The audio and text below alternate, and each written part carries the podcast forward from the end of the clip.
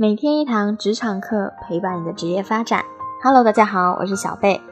让我们继续从小白到精英的职场成长之路系列分享。每天分析一个职场问题，和你一起成长。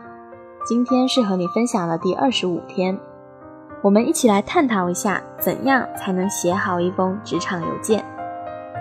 邮件是职场上一种常见的沟通方式，特别是在一些大公司或者外企。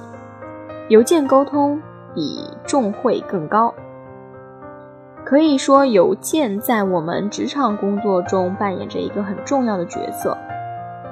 但是很多初入职场的小伙伴写出的邮件，不是主题格式错误，就是正文乱七八糟。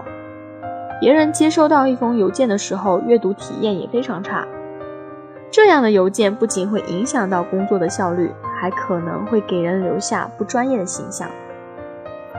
那么今天小贝就和大家分享一下，一封得体的职场邮件应该怎么写。在讨论邮件的具体写法之前，我们有必要了解一下职场邮件撰写的基本原则，这样才能更好的指导我们去书写邮件。职场邮件的书写呢，有三个基本原则：一是邮件内容要简洁明了。能用一句话说清楚的事情，不要用到两句去说。越短的邮件越容易阅读，也更容易得到回复。邮件的字数越长呢，收件人需要花费的阅读时间就越多了。职场中的工作事项本来就很多了，要收到一封文字很多的邮件，换成是你也没有阅读的动力了。你想从对方那里得到什么帮助？需要收件人做什么事情，要清晰简洁地表述出来，不要用华丽无用的词汇去填充，更不要去说故事。第二个原则是重点说明邮件中的事和收件人有什么关系，不要以自我为中心去写邮件内容。你的邮件第一句话应该直入主题的告诉对方，这封邮件的目的是什么。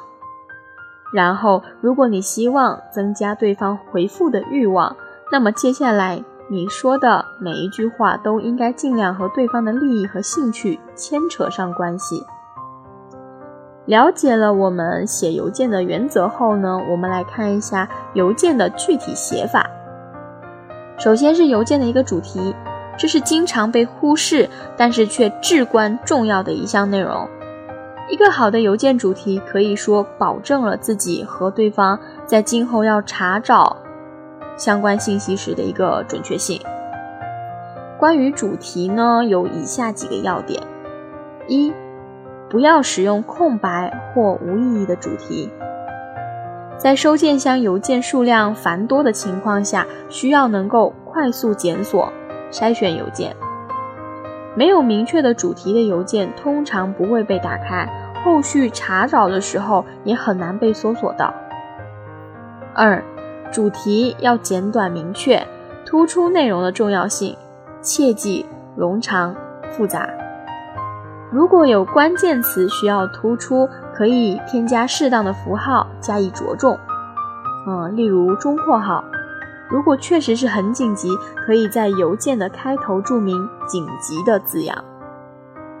确定了邮件的主题后，进入邮件的开头，也就是称呼。礼多人不怪，礼貌性的称呼是职场邮件不可或缺的内容。如果是认识的同事，可以写“某某某你好”。如果不熟悉的话，可以称呼别人的职称，例如“嗯，刘经理你好”。哪怕不清楚对方职位，叫声“唐老师你好”，总是不会错的。接下来就到了我们邮件的正文部分，也就是一封邮件最重要的部分。小贝认为啊，正文部分有两个要注意的方面，第一个是内容撰写方面，第二个是内容的格式方面。我们围绕这两个方面来看一下，分别有哪一些注意事项。在我们的内容撰写方面呢，以下几个点需要我们加以关注。第一，正文要求简洁扼要，多用短句。毕竟大家都习惯了短阅读，内容太长的话，可能没有耐心去看完，也会容易遗漏里面的重要信息。二，行文通顺，这是最基本的要求了，避免文字中出现歧义。如果觉得表达不清楚，可以通过图片、表格、链接等等的形式加以说明，尽可能让一切信息通畅。三，一次性把事情说清楚。如果一封邮件里面没有将事情说明清楚，后续就要再发一封进行补充说明，这样就会给人非常不专业的印象了。想要在客户和老板那里得到尊重，就更不太可能了。接下来我要说的是内容格式方面，格式是很多同学都会出错的重灾区，但也是我们在写好一封邮件中最容易掌握的方法。我们可以关注一下几个要点：一、标点符号的使用，不少的同事在书写邮件的时候，要么不加符号，要么乱加符号。例如每句话都用问号结尾，到处乱跑的感叹号，呃，翻译腔的那种破折号等等，这在行文上是极不规范的。